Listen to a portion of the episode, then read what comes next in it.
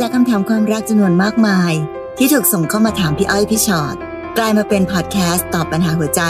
เต็มรูปแบบครั้งแรกของพวกเรา สวัสดีค่ะพี่ชอ็อตค่ะ สวัสดีค่ะพี่อ้อยค่ะ และนี่คือพี่อ้อยพี่ชอ็อตพอดแคสต์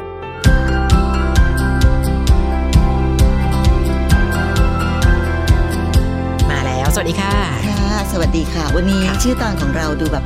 ว่า ว่าวิวฉิวเฉียดนิดนึงค่ะ อยู่ก่อนแต่ง ซึ่งบางคนอาจจะบอกว่า โอ้ยไม่เป็นเรื่องธรรมดาแล้วค่ะมีเสียงโอยขึ้นมาด้วยคือไม่คือสมัยป้าป้าๆไงใช่ใช่ป้าๆจะรู้สึกว่าอ๋อตายแล้วจะดีเหรอ แต่มันก็เป็นเรื่องแปลกค่ะพี่ชอตคือแต่ก่อนเนี้ยเรามักจะบอกว่าเฮ้ยคนเราดูหนังกินข้าวแล้วกลับบ้านไม่รู้หรอกว่าเราจะสามารถอยู่กันได้หรือเปล่าอืมก็เลยเลือกที่จะแบบเฮ้ยเราต้องอยู่ก่อนแต่ง แต่ก็เป็นเรื่องที่แปลกดีคือ อัตราการหย่าร้างกลับสูงขึ้นมาก แม้ว่าอยู่ก่อนแต่งแล้วก็ตาม หรือบางคนอยู่ไปอยู่มาอยู่แล้วไม่ได้แต่งเลยค่ะ เพราะไม่รู้สึกว่าแต่งไม่แต่งไม่เห็นต่าง ก็มีก็มีหลายคนที่มาทุรนทุรายกับเราเนอะค่ะว่าแบบอ้าวแล้วตกลงเขาทำไมไม่ขอเขาไม่แต่งขอแต่งสักทีละคะค่ะอ้าวก็น้องไปอยู่กับเขาแล้วนี่คะทำไมเขาจะต้องเสียเวลาแต่งอีกล่ะแบบนี้ก็มีคือใช่ต้องบอกก่อนนะคะ ว่ามันไม่มีหลักสูตรอะไรที่อืมมันต้องเป็นแบบนี้แบบนั้นน่ะ แต่ละค่ะคู่แต่ละคนมันก็จะมีแบบ วิถีที่มันแตกต่างกันใช่ไปนะคะค่ะ น้องอิ่มค่ะ ส่งคำถามมา อยู่ก่อนแต่งค่ะ มันทำให้ครอบครัวอับอายมากเลยเหรอคะ หนูว่าอยู่ก่อนแต่งกับแฟนมาได้หนึ่งปีละ ตัดสินใจมาอยู่ด้วยกันเลย เพราะว่าเรียนจบแล้วทั้งคู่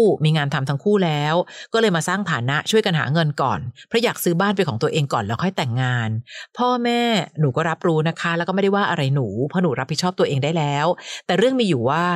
มีญาติหนูซึ่งอยู่ครอบครัวอีกครอบครัวหนึ่งชอบมาพูดใส่พ่อแม่ว่าไม่อายหรอให้ลูกสาวไปอยู่กับผู้ชายก่อน มาพูดให้หนูได้ยิน พูดกระทบเวลารวมญาติ หรือเจอกันตามงาน ที่แรงๆจนหนูรับไม่ได้คือเขามาพูดใส่พ่อแม่หนูว่า ลูกสาวกินยาคุมหมดไปกี่แผงแล้วล่ะอืมแหมเขาก็ยุ่งกับชีวิตจังเลยเนาะพักนี้ลูกสาวอ้วนดูเขาขึ้นว่างมากเลยนะเนอะไปนอนกับผู้ชายบ่อยเหรอสิคือหนูคิดว่าเป็นญาติกันรู้จักกันก็ไม่น่าจะพูดอะไรกันแบบนี้ คือมันเกินไปไหมคะ ตัวหนูเองไม่ได้แคร์กับคำพูดอะไรแบบนั้นเลยนะ แต่หนูสงสารพ่อแม่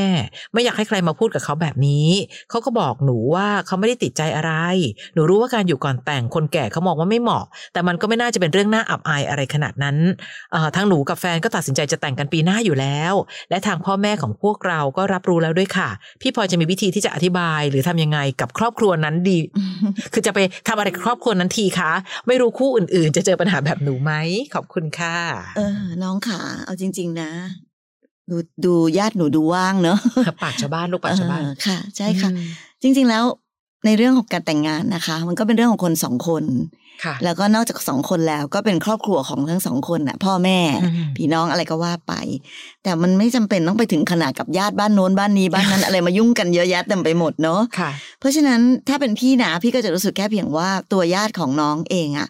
เขาคงมีอะไรที่ไม่มีความสุขอยู่แหละใช่เขาก็เลยใช่พยายามจะหาทางพูดให้พ่อแม่หนูหรือแม้แต่ตัวหนูเองไม่มีความสุขกว่าอืมเพราะฉะนั้นเราก็ไม่ควรไป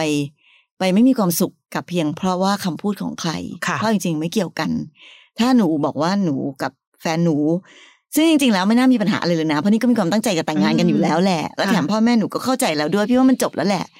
คือเราคงไปทำอะไรกับเขาไม่ได้อะค่ะ คนจะพูดก็พูดอะอื เพราะเขามีใจอยากจะพูดค่ะเพราะฉะนั้นเราจะไปห้ามปากใครก็คงจะไม่ได้ ปากของเขาอืมแต่ถ้าใจของเราเราทำใจของเราได้ค่ะเราเข้าใจ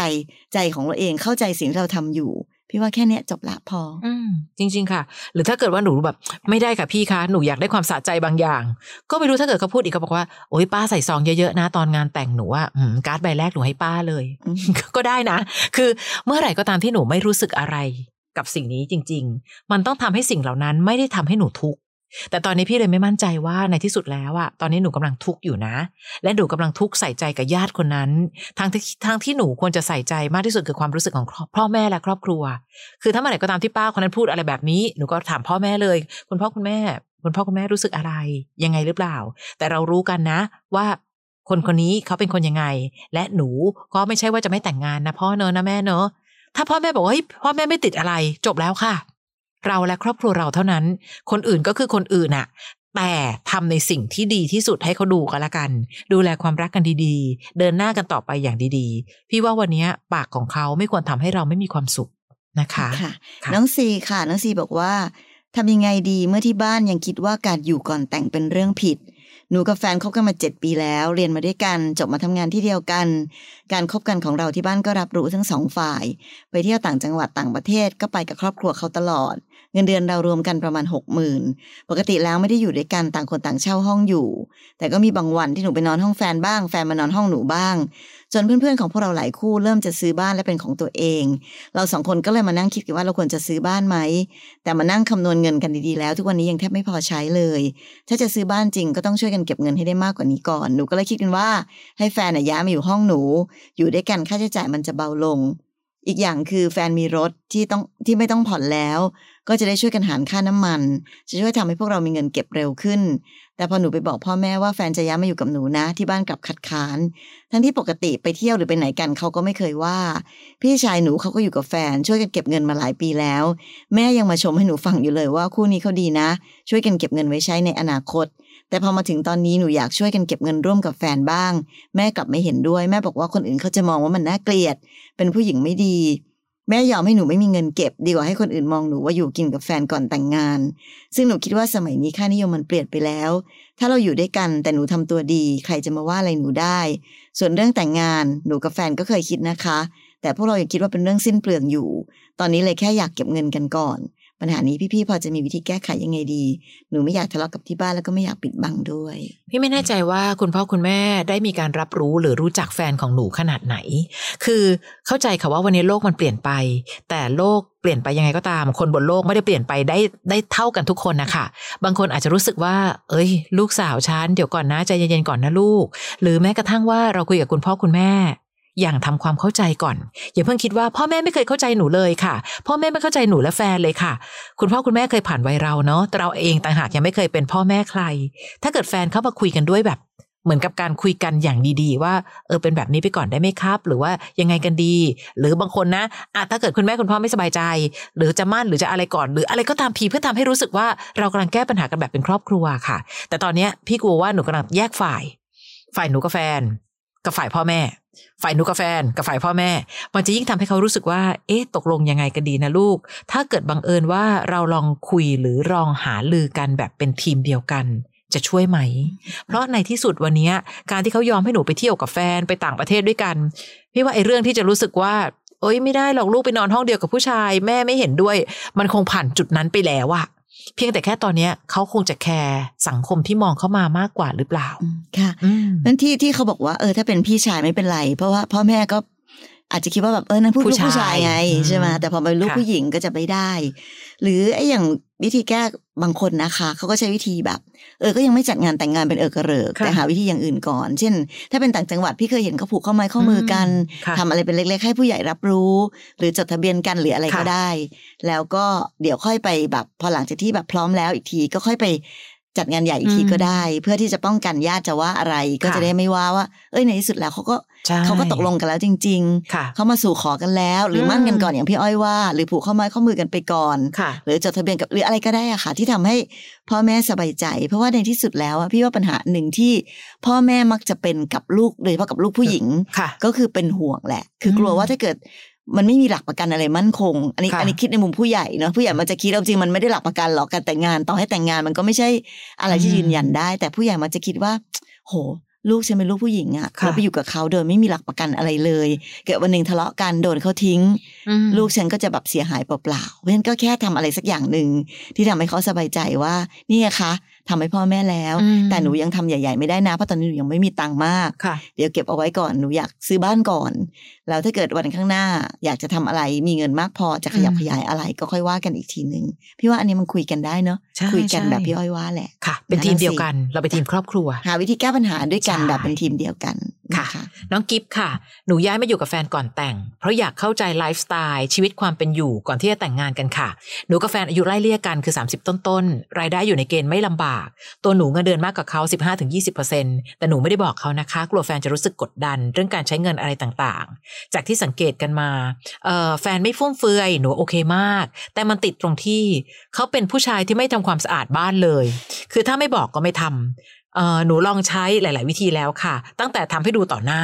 คือถ้าเขาเกรงใจก็ควรจะลุกขึ้นมาช่วยใช่ไหมคะ แต่เขากลับนั่งเฉย พอทำเสร็จเราก็จะบอกเขาว่า เธอเราทำนี่นี่นี่เสร็จแล้วนะ เธอช่วยไปทำอันนั้นหน่อยสิเขาก็จะบอกว่า อืมเดี๋ยวเย็น ๆ ค่อยทำ แต่ก็ตามคาดค่ะ คือพอตกเย็นเขาก็ไม่ทำจนหนูรู้สึกหงุดหงิดลุกขึ้นมาทำเองอยู่ดี หนูเลยพยายามหาทางออกคุยกับเขาว่า ถ้าเธอไม่ทำไม่เป็นไร เราจ้างแม่บ้านกันไหมช่วยกันออก เขาก็ตอบมาว่าไม่เป็นไรทำเองได้ แต่สุดท้ายก็ไม่ทำไม่เคยทำจริงๆกับพี่อ้อยพี่ชอ็อตอย่างเรื่องอาหาร ถ้าหนูไม่ทำก็ไม่มีอะไรกิน สั่งพวก food delivery เขาก็ไม่ยอมสั่ง ต้องมานั่งรอให้หนูกดสั่ง ช่วง work from home บางทีหนูมีประชุม ก็ต้องจัดตารางประชุม ให้ไม่ชนตอนเที่ยง จะได้มีเวลามาทำกับข้าวล้างจาน ส่วนเขาไม่เคยบริหารเวลาอะไรเลย ไม่ช่วยล้างจาน คือจนเราเก็บมาคิดแล้วว่า เฮ้ย คุณเงินเดือนก็น้อยกว่า งานบ้านก็ไม่ช่วย มันจะไปกันรอดไหมหรือควรจะแก้ปัญหานี้ยังไงดี น้องกิฟได้ซ้อมแล้วนะคะ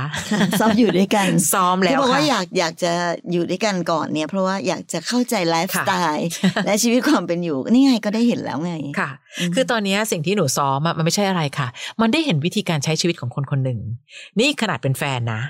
แล้วขนาดถ้าเกิดว่าทำงานหรือว่าต้องแต่งงานกันในที่สุดแล้วอะเราจะรับวิธีการใช้วิถีชีวิตแบบนี้ได้ไหมเพียงว่าในที่สุดกิฟต้องคุยกัน คือเห็นไหมคะว่าหลาย ๆ ครั้งที่เรามักจะต้องต้องเริ่มต้นปัญหาด้วยการคุยกันก่อนนะ คุยกันก่อนกิฟคุยกันแต่ไม่ใช่การ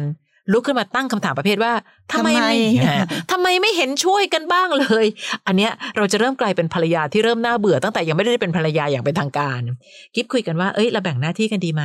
อันเนี้ยอันเนี้ยหน้าที่กิฟนะ อันเนี้ยหน้าที่เธอ แบบนี้นะแบบนี้นะแบบนี้นะ แล้วดูซิว่าทำได้ไหม ถ้าทำไม่ได้ก็ต้องว่ากันไปและตำหนิกันไป เช่น เธอดูสิไม่มีอะไรกินเลยอะอ้าวทำไมวันนี้ไม่ทำหน้าที่ล่ะ เพราะถ้าเกิดว่าทำหน้าที่ปั๊บทุกอย่างมันก็จะถูกลันไปตามปกติ คือกิฟต้องยอมรับอย่างหนึ่งนะคะ แต่ละคนเติบโตขึ้นมาจากบ้านที่แตกต่างกัน บางคนได้รับการสปอยจนเป็นคุณหนูเลยอะ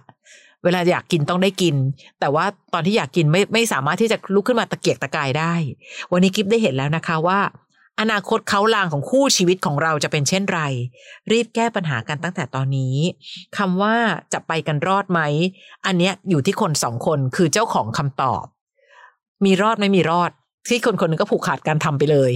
หรืออาจจะไม่รอดเพียงเพราะว่าหนึ่งวันนี้ตอนแรกน้องพูดว่าเฮ้ยเรื่องเงินเดือนหนูได้มากกว่านะ แต่หนูไม่อยากจะซีเรียสมากเลยกลัวกดดัน แต่เห็นไหมคะพอหนูเหนื่อยปั๊บหนูเริ่มมองแล้วนะว่า เงินเดือนก็น้อยกว่ายังไม่ช่วยอะไรอีก ดีที่หนูแค่คิด ถ้าหนูพูดออกมา ก็พังเหมือนกันนะ ด้วยประโยคเหล่านี้ นั่นแปลว่าไม่ใช่ว่าหนูไม่รู้สึก หนูก็เลยยังรู้สึกอยู่ดีว่า เอ้ยทำไมเขาดูเหมือนกับเริ่มเอาเปรียบ ชีวิตคู่ใดก็ตามทีที่เริ่มรู้สึกว่าอีกฝ่ายหนึ่งเริ่มเอาเปรียบอีกฝ่ายหนึ่ง อันเนี้ยมันจะเริ่มเป็นปัญหาชีวิตคู่นะคะกิฟอืมค่ะแล้วเอาจริง ๆ นะคะกีบการที่เราแต่งงานกันแล้วอยู่ด้วยค่ะกันนะพี่ว่ามันจะมีเรื่องอื่นอีกเยอะมากเลยอะอืมไม่ใช่แค่เรื่องแบบ ทำความสะอาดไม่ทำความค่ะสะอาดอย่างเดียว มันจะมีอีกเยอะสารพัดสารพันอืมสิ่ง เอาง่ายๆนะน้องบางทีนะ คนบางคนนะ แค่เปิดปิดฝาชักโครกอะยังค่ะทะเลาะกันเป็นเป็นจริงเป็นจะเป็นจะตายได้เลยอะไรอย่างเงี้ยค่ะนั่นคือพอคนสองคนมาอยู่ด้วยกันนะคะ การที่ เราก็ต้องเรียกว่าแบบต่างพ่อต่างแม่เนอะมากันที่มาที่ไปต่างกันวิธีคิดการเลี้ยงดูอบรมอะไรค่ะทุกอย่างต่างกันหมดเลย จากคนที่มีความแตกต่างมาอยู่รวมอยู่ด้วยกันแน่นอน มันย่อมจะมีปัญหากระจุกกระจิกต่างๆนานาในบ้าน เพราะฉะนั้นเนี่ยมันก็คงต้องเป็นสิ่งที่ต้องเรียนรู้แล้วก็ต้องแก้กันไปเรื่อยๆ อันนี้พี่พี่มองภาพรวมก่อน แต่ถ้าเกิดบอกว่าการที่เราลองมาอยู่ด้วยกันแบบนี้นั้น เราอยากจะรู้เพื่อจะแก้ปัญหาหรือเพื่อจะได้รู้ว่าแบบเฮ้ยไม่ไหว จะได้ไม่แต่งงานกัน เพราะฉะนั้น ก็ต้องเปิดตากว้างๆแล้วก็มองเห็นให้ชัดๆไปเลยว่าอ๋อเขาเป็นแบบนี้นะ แล้วเราเป็นแบบนี้นะ แล้วไหวไหมวิธีแก้ปัญหาแน่ๆคุยกันอย่างพี่อ้อยว่า ปรับตัวได้ไหมค่ะไม่ใช่สปอย ไม่ใช่ทน ไม่ใช่การอดทนแล้วบอกว่าอะเขาเป็นแบบนี้เราก็ทนทนทนไปเรื่อยๆ ซึ่งการอดทนจะนำมาซึ่งปัญหาในวันข้างหน้าแน่นอน เพราะฉะนั้นการตกลงกัน การแบ่งหน้าที่กัน การมันคือการเรียนรู้และดูกัน และสุดท้าย สิ่งที่กิฟจะต้องสรุปสุดท้ายก็คือ เรากับคนคนนี้นั้น สามารถจะใช้ชีวิตอยู่ด้วยกันไปต่อไปได้อีก นานๆ ยาวๆ หรือเปล่า ค่ะ แต่บอกได้เลยนะคะ ว่าปัญหาไม่ได้มีแค่การทำความสะอาดบ้านแน่นอนอะ มันยังมีอะไรอีกเยอะอีกเยอะมามากกอีกเยอะมากจริงค่ะๆเนาะนะคะ และบอกได้เลยว่าชีวิตคู่ไม่ง่าย มันคงยังมีเรื่องให้เราต้องสื่อสาร ต้องร้องขอ ต้องบังคับ ต้องกดดันกันไปเรื่อยๆ เพียงแต่คนสองคนต้องรักกันมากพอ เพราะความรักเป็นวัตถุดิบ ในการที่เราจะเจอกับปัญหาชีวิตจริง ถึงได้บอกไงคะเวลาเรารักกันอะไม่ใช่เจ้าชายเจ้าเจ้าหญิง แล้วเสร็จปั๊บอยู่ในปราสาทราชวังแล้วก็ม่านปิดอะม แต่พอเป็นชีวิตจริง ๆ มันมีอะไรมากกว่านั้นเยอะเลยค่ะหรือบางทีนะ เจอกันแป๊บตึงอะค่ะทุกอย่างแฮปปี้ดีงามหมดแล้วแยกย้ายกลับบ้านนะพี่อ้อยค่ะถึงเวลามันไม่ได้เห็นจริง ๆ หรอกนะว่า หลังจากนั้นแล้วแต่ละคนใช้ชีวิตยังไงค่ะนะคะ นะ น้องเบลค่ะ แฟนต้องการอยากให้หนูอยู่ก่อนแต่ง แต่หนูไม่สามารถอยู่ได้ หนูมองว่าถ้าเราอยากอยู่ด้วยกันจริง ๆ ก็ควรจะต้องแต่งงานกันก่อน จากเรื่องนี้เองเป็นเหตุที่ทำให้เราเลิกกันโห คือหนูกับเขาอยู่คนละที่ แต่เราก็มีการไปมาหาสู่กันเรื่อยๆค่ะ ซึ่งปกติหนูก็จะเป็นฝ่ายไปหาเขานะคะ แต่ไม่มีปัญหาช่วงติดโควิดรอบนี้หนูไปไม่ได้จริง ๆ เพราะช่วงนั้นมันหนักมากสนามบินก็ไม่เปิด แต่เขาต้องการให้หนูไปอยู่กับเขา ซึ่งหนูก็มีหน้าที่และภาระหน้าที่ในการดูแล ไหนจะครอบครัว ไหนจะงานที่บ้านอีก ซึ่งแฟนหนูเหมือนจะเข้าใจนะคะ แต่สุดท้ายเขาบอกเลิกเขาให้เหตุผลว่าคบกับหนูแล้ว เหมือนว่าตัวเองเป็นโสด ไม่ได้อยู่ด้วยกันกับหนู เขาเหงาแต่เขาไม่เคยถามหนูเลยว่าหนูรู้สึกยังไงบ้าง จนถึงตอนนี้หนูก็ยังเสียใจกับเรื่องนี้อยู่เลยค่ะ เพราะว่าหนูรักเขามากทำให้เขาทุกอย่างมากกว่าแฟนคนเก่าๆของเขาทำอีก แต่พอเขาเขากลับไม่เห็นคุณค่าหนู กับแค่การที่หนูไม่ยอมย้ายไปอยู่กับเขา และความสัมพันธ์มันต้องมาจบแบบนี้ หนูไม่รู้ว่าหนูผิดไหมที่ตัดสินใจแบบนี้ ถ้าในอนาคตเจอแบบนี้อีก หนูควรจะตัดสินใจยังไงดีอือืมมพี่ไม่แน่ใจค่ะเบลว่าเบลค่ะมีโอกาสจะตัดสินใจหรือเปล่า ใช่ป่ะเพราะอันเนี้ยคือเขาเป็นคนบอกเลิกหนูค่ะ เพราะฉะนั้นจะบอกว่าหนูหนูจะต้องตัดสินใจไงคะต่อไปในอนาคตข้างหน้าคือ คือปัญหาของคนสองคนนะคะ ถ้าคนหนึ่งเขาตัดสินใจจะไม่อยู่ด้วยอะไรก็ตามแต่นั้นค่ะอีกคนก็คงดูเหมือนไม่มีทางเลือกอย่างอื่นแล้ว เพราะฉะนั้นถ้าเกิดเขาคิดว่าแบบเออถ้าหนูไม่ไปอยู่กับเขาหรือไม่แต่งงานกับเขาเออไม่ไม่ไปอยู่ก่อนแต่งกับเขาค่ะแล้วเขาต้องเลิกกับหนู ซึ่งหนูเองก็มี ปัญหามากมายที่จะต้องดูแลอืมนั่นหมายความว่า เออเนอะดูเป็นคนสองคนที่ไม่พร้อมใช่ที่จะใช้ชีวิตอยู่ด้วยกันนะเพราะในที่สุดแล้วเวลาคนสองคนจะใช้ชีวิตอยู่ด้วยกัน มันต้องแชร์ปัญหา และต้องหาทางแก้ปัญหาร่วมกัน แต่ถ้าเกิดเขาจะเอาแต่ใจตัวเองอย่างเดียวว่า เธอต้องมาอยู่สิถ้าเธอไม่อยู่ก็เลิกกันอืมโดยไม่สนใจเลยว่า มันมีปัญหาอะไรหนูมีปัญหาอะไรบ้างค่ะไม่ได้คิดจะช่วยแก้เลยเนี่ยพี่ว่าอย่างเงี้ยมันไปต่อไม่ได้หรอกอืมเพราะฉะนั้นถ้าหนูบอกว่าอืมแล้วหนูแบบ หนูควรจะตัดสินใจยังไงดีคะพี่ว่าหนูไม่มีโอกาสตัดสินใจหรอกเพราะเขาตัดสินใจเขาชิงตัดสินใจไปแล้วไงอืมถ้าวันนี้หนูเกิดตัดสินใจว่า เอองั้นเดี๋ยว หนูยอมดีกว่า หนูไปอยู่กับเขาดีกว่า แล้วปัญหาอีกมากมายของหนูล่ะเขาจะทิ้งให้หนูแบบแก้ปัญหาอยู่แต่เพียงผู้เดียวแบบนี้มันก็มันก็ไม่แฟร์นะคะค่ะเพราะฉะนั้นพี่พี่กลับรู้สึกว่ามันอาจจะดีแล้วก็ได้นะเบล ที่มันตัดสินใจกันไปแบบนี้คือ ไม่รู้พี่รู้สึกว่าแค่คนหนึ่งมาอยู่ด้วยไม่ได้ งั้นเลิกกันแปลว่าเขาไม่ได้รักหนูมากพอเลยอะค่ะ ไม่ได้รักหนูมากพอที่จะจับมือกันแล้วช่วยกันแก้ไขปัญหาไปด้วยกันเลยค่ะเขาไม่ได้แบบยื่นมือมาที่จะบอกว่าอ๋อเหลือปัญหาหนูมีอะไรบ้าง งั้นเราจะช่วยแชร์ยังไง หรือแก้ยังไง เพื่อหาทางที่เราจะได้ไปอยู่ด้วยกัน ถ้าเป็นแบบนั้นพี่ยังรู้สึกว่า เออ ก็ยัง ยังเรายังรู้สึกว่าแบบ อืมเรายังพอจะแบบช่วยกันแก้ปัญหาไปได้ค่ะ แต่อันนี้เขาตัดฉับเลยนะ ถ้าไปอยู่กับใช่ฉันไม่ได้ฉันไปละงั้นแยกย้ายค่ะโอ้โห แปลว่าเขามีใจให้เราน้อยมากอะเบลใช่ใช่ค่ะ มันยังมีอุปสรรคอะไรอีกตั้งหลายหลายอย่างอืที่มพี่ชอตบอกแหละ อีกอันหนึ่งนะคะเบล เท่าที่ดูคำถามของหนูว่าหนูเป็นฝ่ายไปหาเขาอยู่ไปแต่เพียงฝ่ายเดียวด้วยนะ พี่ยังไม่เห็นความทุรนทุรายในการที่เขาจะ อะมาหาหนูก็ได้เอ้ยแฟนมาบ่อยแล้วอะขยับกันนะสลับกันบ้างนะ เพราะฉะนั้นอันนี้พี่แค่โทษอันเดียวไม่ใช่โทษว่าหนูตัดสินใจผิด แต่พี่โทษแค่ว่าเราเจอคนที่ไม่รักกันมากพอ มีคนเยอะมากค่ะ อาจจะไม่ได้อยู่ด้วยกันทุกวัน แต่เขาพยายามจะอยากอยู่ด้วยกัน และไม่ว่าผู้หญิงคนนี้จะอยู่กับเขาได้ไหม ก็เขารักผู้หญิงคนนี้ไง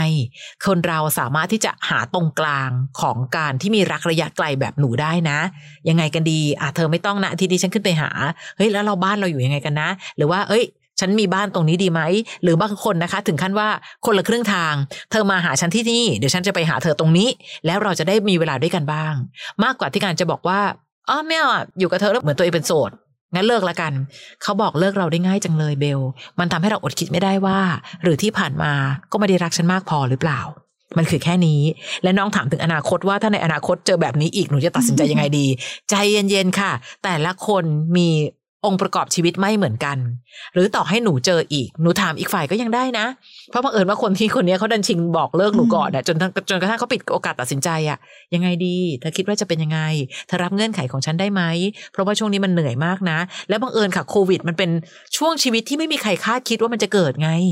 ไม่ได้แปลว่าหนูจะไม่อยากไปหาเขา แต่บังเอิญโควิดสนามบินปิดหุยพี่นักอินจะตายเรื่องการเดินทาง เพราะบางทีเวลามันมีโควิดปั๊บมันมีอะไรนอกเหนือการควบคุมเยอะมาก